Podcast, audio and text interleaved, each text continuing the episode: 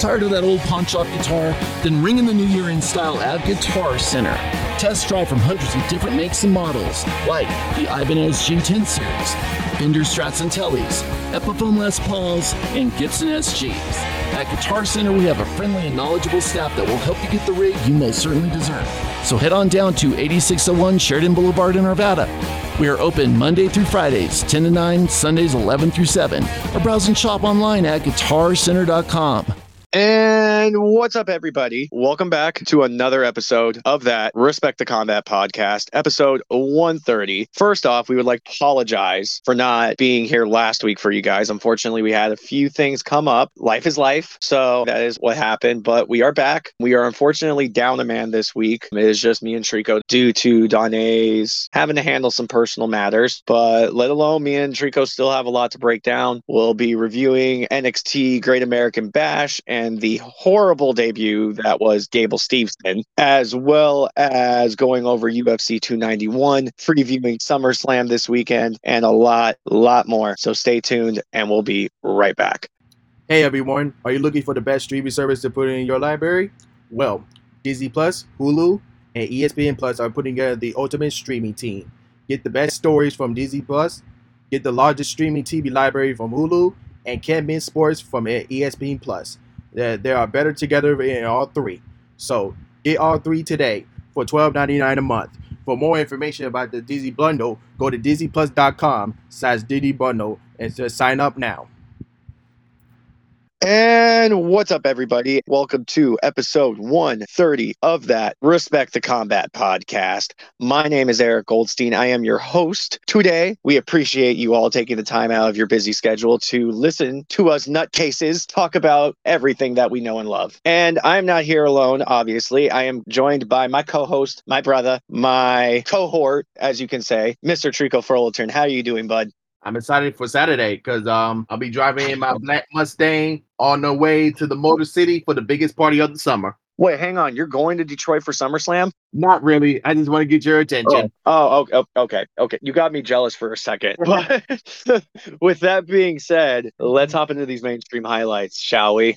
Let's get it. To stop to start off these mainstream highlights, um, formerly known as Kalisto, Samuray Del Sol made his Impact Wrestling debut last weekend during Impact taping. As you all know, Samuray Del Sol has been doing a lot of work on the Indies, mainly AAA. He's recently done work in AEW. He has a lot of entrepreneurship businesses that he is also involved in that I know about that I probably will not mention here. Obviously, he's been very busy since he left WWE. He has not been the lazy one at all. What do you guys? to say about that, Trico? Lately, Impact has a uh, has a good roster and better storyline, if I can say that much. I agree. I definitely agree with that. Um, now, when you say better storylines, I mean, I don't want to pin them two together. I mean, but they're always being pinned together. Better storylines than WWE or better storylines than AEW or better storylines than both? I would say definitely more than WWE. You think AEW has better storylines than Impact? Not better than Impact as far as for okay. AEW. Okay. I mean, you Moving have your storylines well, when it comes to Dynamite, and you have your storylines when it comes to Collision. Right. No, I get what you're saying.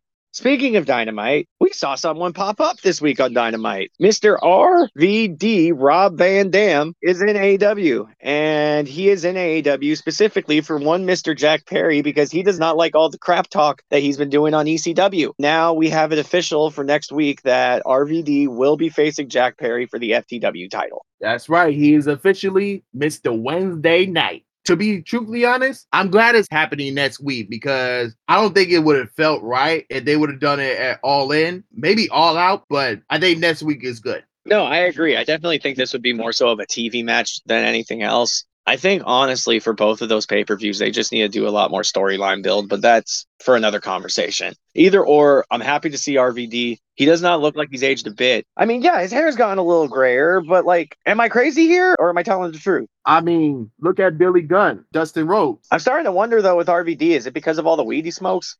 You cannot estimate the power of weed.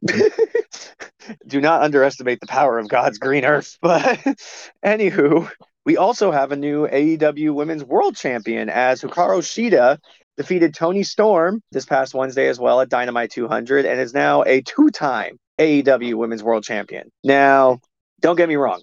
I don't think giving her the women's world title was a bad decision, but Do you agree with how they've been booking Toni as a champ? Because this is now the second time where she's held the title. She's dropped it within under 100 days.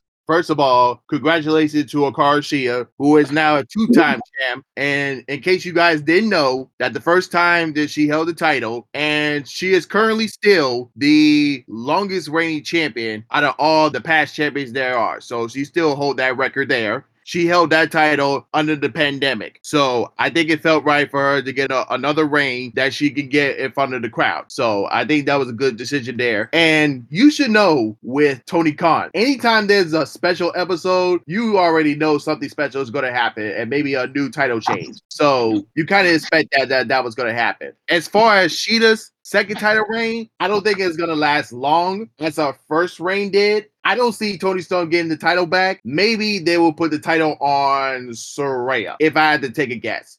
When it's gonna happen, maybe at All In because All In is going to be in London, so it kind of makes sense for Saraya to win the title there. That is just my booking because we only got one match for All In so far, which we'll get to that in a second. I'm just giving my booking and uh, and ideas for the women's title scene going into All In and possibly All Out. So that's right. just my opinion. No, and I completely agree with everything you're saying. I mean, I could definitely see Saraya possibly getting a title match at All In London just because it's in London, and then you know just to give her the hometown rub, like maybe do a title change. I could definitely see that happening just because Tony Khan's that type of booker.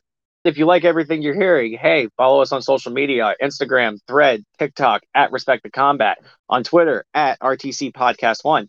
Follow us on Spotify, follow us on Apple Podcasts, follow us on Google Podcasts, follow us everywhere. We're going on YouTube soon. Moving on, the first match of All In has finally been announced. I'm surprised. He announced a match longer out than a week before the pay per view. I say that jokingly. But the first match we have booked for All in London will be MJF versus Adam Cole for the AEW World Heavyweight Championship. And the only question I have for you, Trico, is this How much longer you think till the heel turn happens? I think the better question is who's going to turn on who? Is it MJF or Adam Cole? I think MJF is going to be the one that turns. Mm. Just because you know MJF has already got the heel energy, I personally can see him being the one that turns. You know how schemy of a manipulator MJF is. You know how he likes to play mind games. I feel like this is nothing but just one big mind game. I got another question. Where does Roderick Strong fit into all of this? The pissed off third wheel. Okay, but um, I mean that's my personal opinion on that. I just feel like he's the sad third wheel on the on the end, just like what the hell's going on here? Like you're supposed to be my best friend, not his best friend. You know what I mean? But we'll see how it goes in, in the next couple of weeks. Oh yeah, one hundred percent. Personally, I feel that MJF is going to turn on Adam, and then Adam's going to try to go to Roderick and apologize, and Roderick's basically going to be like, "Screw you! I tried telling you all this. You didn't listen to me. Now you can deal with this on your own."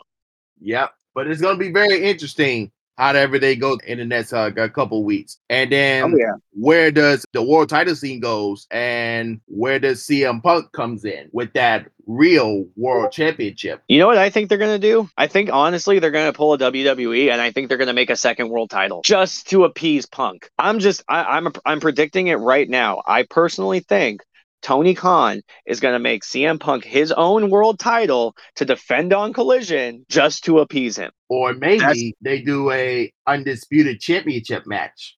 Maybe, but honestly, I've seen way too many of those now. Anywho, moving on before we get too off topic, the Elite have re-signed multi-year deals with AEW, and just in case you've been living under a rock or don't watch YouTube, the Elite are made up of Hangman Page, Kenny Omega, Matt, and Nick Jackson. They're also the originators of All Elite Wrestling. I hate to say it like this, but there would be no All Elite Wrestling if it wasn't for those four. So the fact that these four now have re-signed multi-year deals with the company is good. Reason why I made the comment of, in case you're living under a rock or not watching YouTube, they have a weekly series called Being the Elite. It is something that I have literally watched religiously. I've been following them since the beginning. So that's where I say that if you don't understand the term the elite when I say them, then obviously you're li- living under a rock or a WWE fanboy, one of the two. And I think it's a good move because even though Triple H would have liked to sign the elite, but with everything going on on the other side, I think it's best for them to stay at AEW. No, I agree too. I, I think if they went over to WWE, that they would just be getting some stupid ass characters and they would get buried into the mid card. That's just my personal opinion. Speaking of WWE, someone's in trouble again. Someone did something naughty. And when I say someone, I think y'all know who I'm talking about. Hello, Vince. And when I say Vince, I mean Vince McMahon had a search warrant put out for his arrest back on July 23rd without any disclosed details. Now, reason why this was made public is because when WWE was making reports for the month, it was reported that on July 23rd, a subpoena was issued as well as a search warrant for Vince McMahon. Now, like I said, the details have not been disclosed. Here's my prediction. The last few weeks, there's been a bunch of indictments with Trump. Trump and Vince McMahon are very close. I think Vince McMahon has something to do with one of those indictments. Not saying that he's the one that helped get Trump indicted. I think he has something to do with why he got indicted. And that's why now he's getting subpoenaed. Thoughts, Trico? All I can say about this is when the WWE and Endeavor deal happens, it's all over. I'm just telling y'all right now, and we just better get ready for it. No matter how much stuff that we want to put on Vince and everything, but when the WWE and, an Endeavor deal happens, it's all over. And you and you know why that deal happened. Just that Vince can stay in control and in power. Yeah, I know. But me personally, I think that if he starts bringing too much heat to himself, then I just think they're going to tell him to leave because they're not going to want that type of they're not going to want that type of press or media on them. But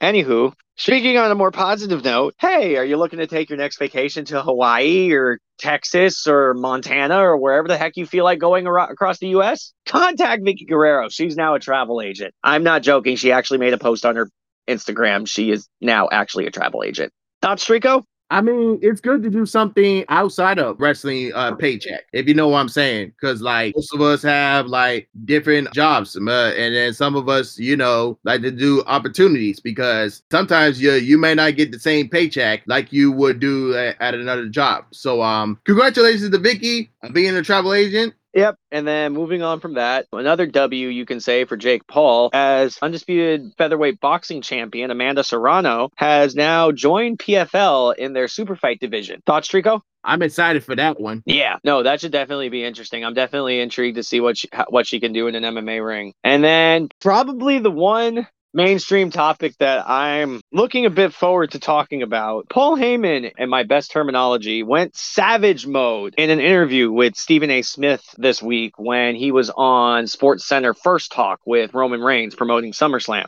Just out of curiosity, Trico, did you see that interview? Yes, I did. Oh, dear God. So then you already know what I'm about to talk about. So Stephen A. Smith, in part of the interview, actually was asking Paul, "What is it like with the job? You know, there aren't many jobs where when I look at people, I'm like, man, I wish I had that job. But yours, I genuinely do. What does someone need to fill a role like yours?" And his exact words were, "Because I'm the goat. I'm the greatest of all time. I'm the best at what I do." What was funny is that then Stephen A. Smith is like, "What about Bobby Heenan?" Without hesitation, he says, he's a scumbag and he's dead without even hesitating. And then goes on to say, and Jimmy Hart is still breathing, so obviously God has no morals, which that one had me shook.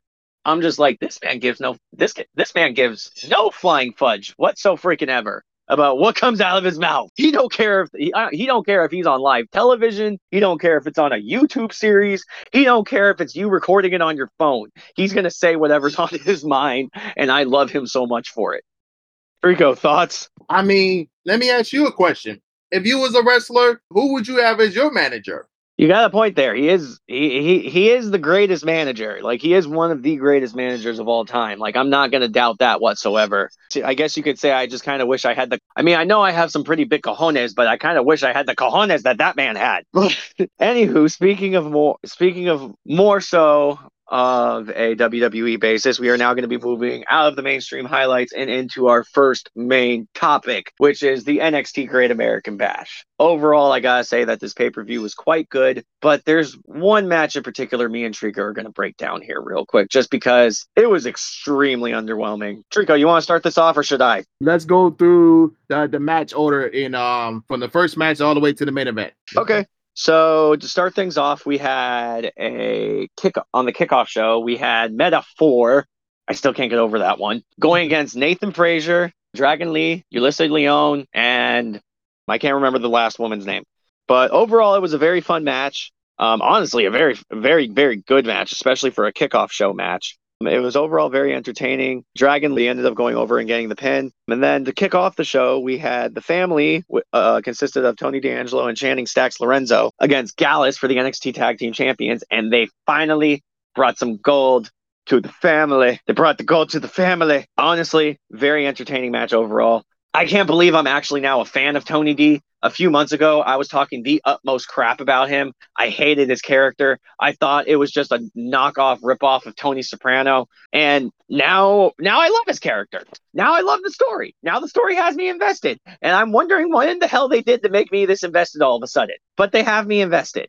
And then Roxanne Perez defeated Blair Davenport in a Weapons Wild match, which that match was also very good and very entertaining. Blair Davenport was giving zero fucks whatsoever, beating Roxanne Perez right in front of her mom and little sister. And overall, like I said, very entertaining match. And now the match that was probably the most underwhelming match of the night. Gable Steveson versus Baron Corbin that ended in a double count out. A Trico takeover. I need a minute. If I could say, not a good one. It was just completely underwhelming. The character development wasn't there. He obviously was still a bit too green. And then just the fact that they ended it on a double count out. And then also, Baron Corbin was actually getting cheered. That man hasn't been cheered in years. that, mean, I that mean, was the most shocking part of the he match for me. his own roots. Thank God. Yeah, no, I'm very happy that he went back to his original roots. I'm very happy that he got rid of this whole Money Corbin character. It was freaking stupid from the get go. And I'm very glad now he's going back to his old. Moving on, Dirty Dominik Mysterio defeated Wes Lee and Mustafa Ali for the NXT North American Championship. He retained his championship. I believe this storyline is going to be played out with Mustafa Ali a little bit just because he obviously had the pin and then Rhea pulled him out and then, you know, Dominik hopped in and took the pin. So I definitely think this storyline is probably going to play out a little bit more on NXT TV. And then Tiffany Stratton defeated Thea Hail in, in, in a submission match for the NXT Women's Championship. I ain't even gonna lie, I'm gonna actually praise Tiffany a little bit here, just because she she pulled out a lot more submissions than I thought she would be able to do.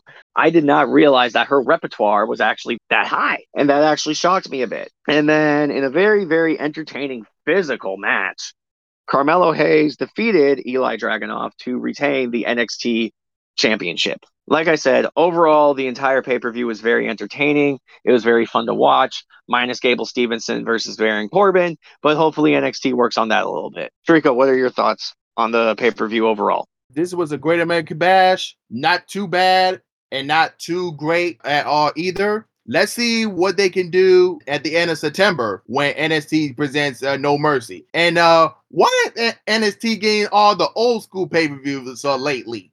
Probably because he doesn't want to keep on counting up the takeovers all the way up to like 100. So now he's using like all the old school pay per view names for NXT pay per view names instead. That's just my opinion.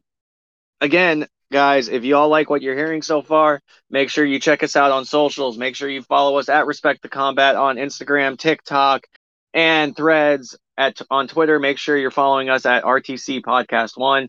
Follow us on all our social on all of our podcast platforms so that then you can find out when the newest episodes are uploaded before anyone else. And yeah, show us some love. Moving on from wrestling, now moving into the MMA world of things, we're going to be reviewing UFC 291. Overall was a pretty fun event. This is normally where Don Hayes would take over just because he has a bit more knowledge on MMA than me or Trico. But, you know, alas, such is life. We are here and I'm going to do it. So, speaking of just some of the main topics of what happened throughout the night, Justin Gaethje ended up defeating Daniel Poirier in the second round with I think it was either a minute remaining or a minute into the second round. I'm not sure which, but he ended up defeating him with the left roundhouse kick right across the head, and he is now the new baddest motherfucker in the world. After the match, post interview, he stated that you know he was very happy that he was able to redeem this win against Daniel Poirier, and he now has his eyes set on the light heavyweight title. Afterwards, when he was actually backstage, he had a couple of comments to make to uh, one Conor McGregor. He called him out because, I mean, McGregor was talking a bunch of shit like he normally does. And McGregor was saying, oh, Poirier's going to knock you out. You're going to get knocked out, blah, blah, blah, blah, blah. And, you know, that's not what happened. And Gaethje ended up knocking out Poirier within in the second round. And now he's calling him out for a fight. So we might now be seeing Justin Gaethje versus Conor McGregor in the near future. And, And then on top of wait to see. Oh yeah, no, that will actually even be a match I would like to watch, just because. Oh dear God, I want to see if Conor can still go or if he's become a little bit slouchy. That's just me though. I ain't hoping that he's slouchy, but we'll see. And then speaking of light heavyweight, Alex Pereira also moved up to light heavyweight. And in his first bout in the light heavyweight, he just barely escaped by, ended up winning by a judge's decision. And now, moving out of the MMA realm and now back into the wrestling realm, I don't have a transition here. I'm trying to think of one lucrative transition. Here we go. We are now going to preview SummerSlam going on Saturday. And oh boy, I'm trying to figure out which I'm trying to figure out which pay-per-view has a better build, WrestleMania or SummerSlam. Cause I'm invested in every last one of those matches. I'm sorry, I am. What would you say, Trico, is some of your most anticipated matches coming up this weekend? I would say the the tribal combat match for the undisputed uh, WWE Universal Championship, Yes. uh, World Heavyweight Championship, uh, yes. Ricochet versus versus Logan Paul, and the Intercontinental Championship match. Yes. All matches I am also looking forward to. I mean, tribal combat. I mean, the build there has been for three goddamn years. Talk about long term storytelling done right. We already know it's going to be a very brutal match. We know it's going to be extremely physical. The question is, though, can Jey Uso finally overcome the tribal chief? Well, And then- for Jey Uso, he is four and zero at SummerSlam, Oh, I didn't realize that. and also Charlotte is five and zero at SummerSlam. So you think we're going to be seeing an and new women's champion? Well, somebody's streak is going to get broken. Yes. Yes, I agree. And then also one of the matches I'm very much looking forward to just because two big beefy men just going to be beating the crap out of each other. Drew McIntyre versus Gunther. Oh my god. That match is going to be so good. Like I'm getting excited just talking about it right now. Just ee, I'm so excited. That match is going to be so much hard hitting, so many chops. So many chops. Why am I getting this excited over violence? I think the question is, will the record continue or is it going to end? Honestly, I don't know. I really don't. I personally think I personally think it's going to continue, but we can only wait and see really. And then Logan Paul versus Ricochet. Yeah, no, that that is going to be an absolute high flying barn burner of a match. As much as people want to like talk crap on Logan Paul, he has picked up on the sport very quickly. And I genuinely think if there's anyone in WWE that can be his physical match as far as like speed, it's Ricochet. And then honestly, one other match I'm looking forward to. Oh my God, I didn't realize this. Did you know Ronda Rousey versus Shayna Baszler is an MMA rules match? I did. They announced that on Monday, which uh, I didn't which, realize that. which I'm okay with. I would rather have them be a fight pit match, but MMA rules, fine. Yeah, no, I definitely, I'm also looking forward to that match. I definitely think that them two are probably going to be having a good match at SummerSlam as well. And with all that being said, we will be right back. Built Ford Tough. It isn't just a slogan, it's an attitude that runs deep in the history of Ford truck engineering and has produced America's popular lineup of rugged and dependable Ford pickups. That lineup is even bigger and more affordable with the 2020 Ford Ranger. Tested under conditions more extreme than you would ever likely encounter. Ford engineers set a grueling test regimen to prepare the new Ford Ranger for the demands of all terrain travel. Durability trials on roads so punishing that robots were called in to do the driving. Days of constant shaking in the lab to help identify and reduce squeaks and rattles, and to tune suspension parts and body mounts for durability and performance. The 2020 Ford Ranger, it's more than up to the challenge of taking on your toughest test. You can find the new Ford Ranger as well as our entire 2020 roundup at Ford.com. Ford, over 40 years of built Ford tough. And just like that, we are back from break. And if you haven't heard me say it enough, make sure you're following us on social media Instagram, Threads, and TikTok at Respect the Combat, and on Twitter at RTC Podcast One. Follow us on all our podcast platforms. Find out when our podcasts are getting posted before everyone else. I'm probably going to say this another three times before we're done. Trico, how you feeling? I'm doing good, man. Yeah, I just realized my second cup of coffee just kicked in. My caffeine's now kicking in, and that's not good because of my ADHD. But moving into our next topic for our weekly discussions, as we have discussed in the past, we are now doing open discussion weeks. Where this week, seeing as we are in lieu of SummerSlam this weekend, we are doing a flashback to what me and Trico like to call the best SummerSlam of the Ruthless Aggression era, which was SummerSlam 2002. My God, just talking about this gives me nostalgia. Don't you say that? Wouldn't you say that, Trico? Absolutely. So, just to highlight some of the things that happened that night, just in case some of you guys need a little bit of a refresher. That was the night when Brock Lesnar had defeated The Rock and he became the youngest world heavyweight champion in WWE history. Now, SummerSlam 2002, that was right around when Brock had first started with WWE. Everyone was still getting a feel for him. And I mean, personally, I feel like WWE booked him perfectly. Like to book him as like, you know, this just monster of a man who just has undeniable power um, over everybody. I mean, I remember even from the pay per view, you know, Rock comes out, Brock is already in the ring, he lays out the belt, and he's just like, you know, getting all pumped, just like, yeah, I'm about to lay out Tanner fast. And then, you know, he runs full speed to the ring and he smacks this man like he he actually hits this he hits this man about three four times and then Brock just grabs him and hits him with a with a belly to belly suplex like it's nothing. Like there is a reason why this man sells T-shirts called now called with Suplex City written on it. Yes, the moniker was created by Paul Heyman technically, but there's a reason why. Because this man has such an arsenal of suplexes, it's not even funny. It was an 18 minute match, I believe, between him and The Rock. I miss when Brock used to do matches like this. I miss when he actually used to have competitive matches with people and they weren't just freaking burials. Like, I miss these types of matches. I miss when Brock would go like 15, 20 minutes and actually have it as a competitive match. You know, minus the one match that he had with Kurt Angle at WrestleMania where he damn near gave himself a concussion. But, you know, still, I miss classic Brock. I understand he's older now. I understand now, you know, he has other priorities, but at the same time, it's like, you know, I would like to see, you know, some of these matches, which is actually why I've been liking the whole Cody Rhodes Brock Lesnar feud because Cody's actually been actually been giving us good matches with him. Anywho, Trico. So uh, while we talk about the main event of that night, I'm still overwhelmed that we never got a rematch between the two.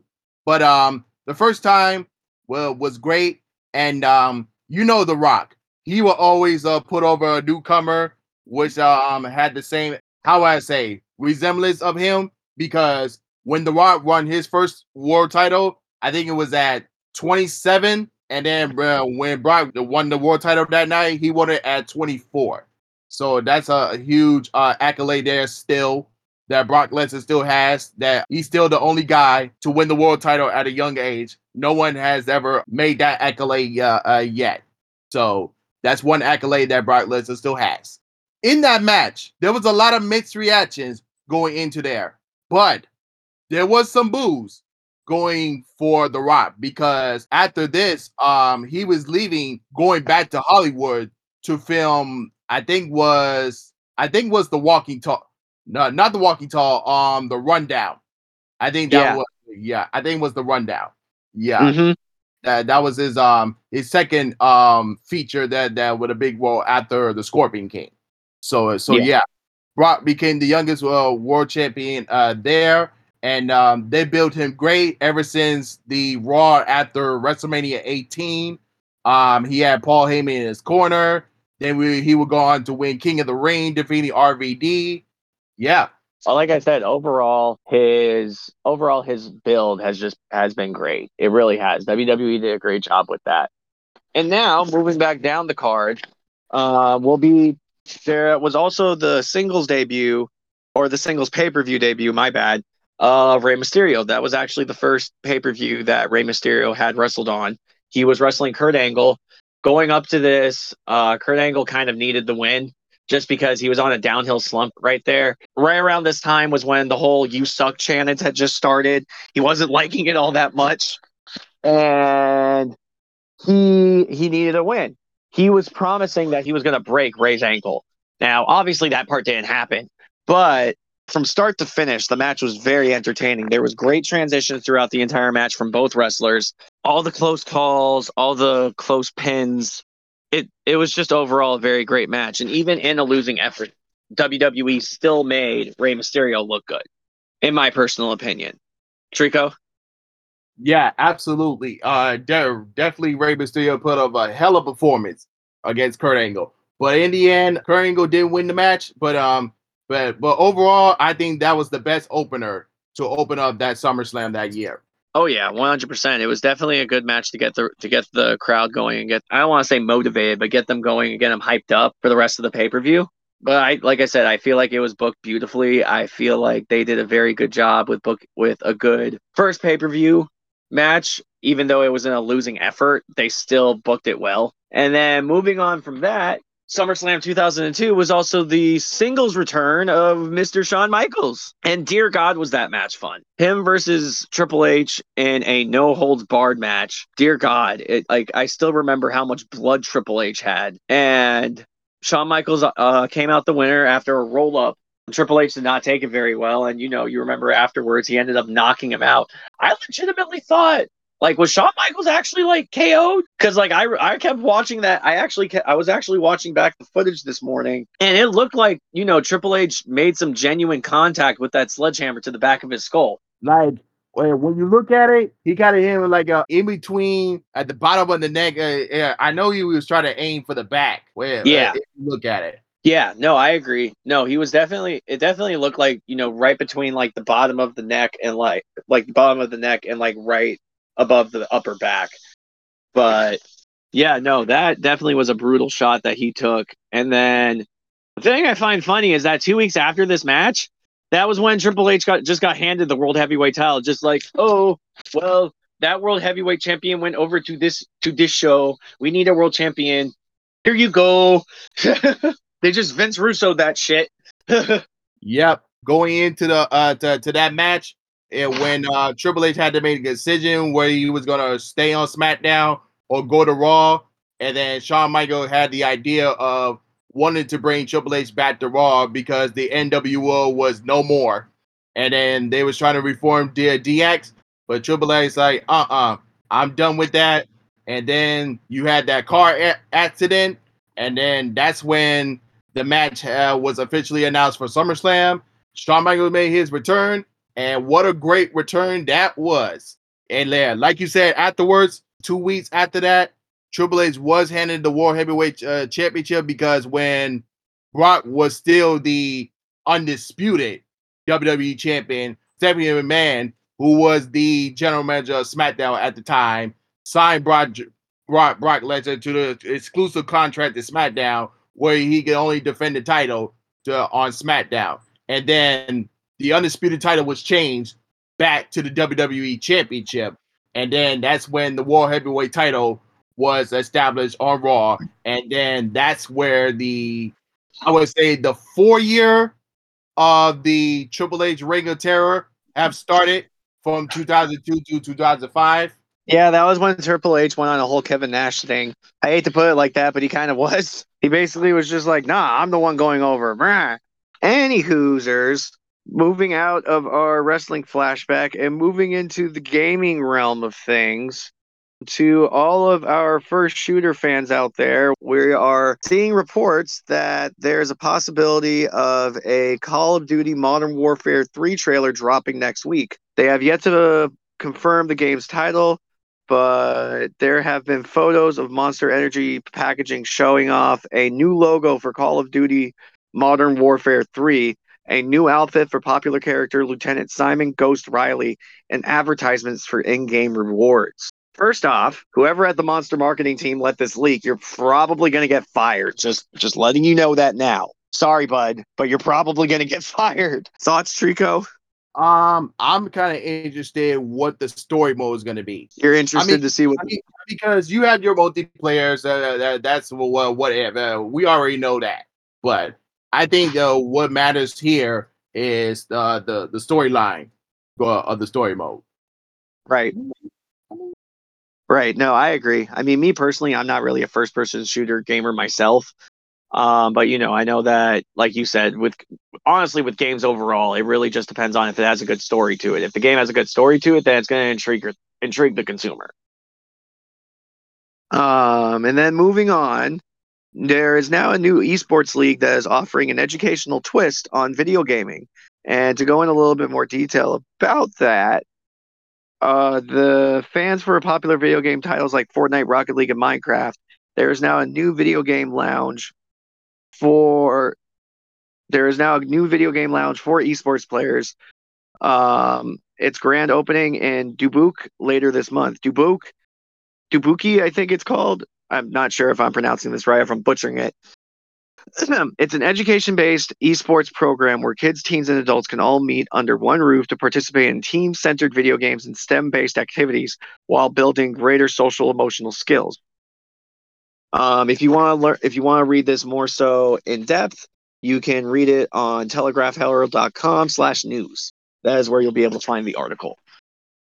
Trico, have you heard anything about this or no? I mean, if this if this thing uh if this thing going to be very interesting, I would turn in into it. But um, but other than that, uh, I haven't seen really like no exciting things except the uh, the same the nostalgia uh of the e of the esports. Not that it's bad anything, but just saying. Right. No, I get what you're saying. And then to round out things for today's episode, Bungie has officially filed a lawsuit against 50 cheat developers for Destiny, for Destiny 2. And now to go in a little bit more depth, apparently there is a company, or I'm not sure if it's a company or just, you know, a group of kids or a group of teenagers or adults, who knows who they are. But they've been selling something called Ring One, which is a software that can be used to cheat in Destiny 2. Um, Bungie filed a lawsuit against the cheat developers on August 1st. Um, and they basically filed a suit against their continued distribution of Ring 1. It named 50 defendants who are accused of copyright infringement, civil RICO, racket, which RICO stands for Racketeer Influence and Corrupt Organizations Act, circumvention of technical measures in violation of the DMCA, violations of the Computer Fraud and Abuse Act, breach of contract, interference with contractual relations, and civil conspiracy. So they're going after these guys for quite a bit.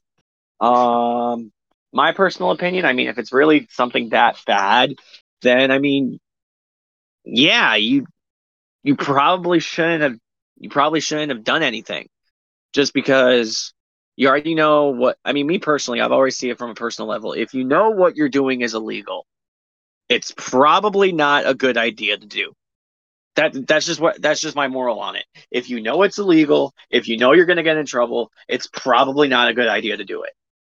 Thoughts, Trico? Now, what's going to be the future of Destiny? That's the question. I think Destiny will be fine. I personally think that they'll be completely fine because you know they always mind their p's and q's and they always make sure that they stay on top of things. And I've always noticed that. And honestly, they're one of the few games that I mean, my brother's always talking about like every three months they're doing new updates, new storylines to the same game for the online players. And it's like, see, that's how you keep your audience intrigued. That's how you keep them intact. That's how you get that's how you keep your audience playing the game continuously. But anywho, close out today's episode. Like I've already told you guys multiple times before, if you aren't following us on social media, make sure you're following us on Instagram, Threads, TikTok at Respect the Combat. If you're fo- if you're on Twitter, follow us on there at RTC Podcast One, and also make sure you're following us on Spotify, Apple Podcast, Google Podcast, YouTube. Will be coming soon with some amazing content. I want to thank you all for coming out today. I want to thank you all for taking time out of your busy schedules for listening to us, listening to us ramble, listening to us just talk about what we feel. And with that, I'm Eric. He's Trico. We'll see y'all next week. Deuces. Be out.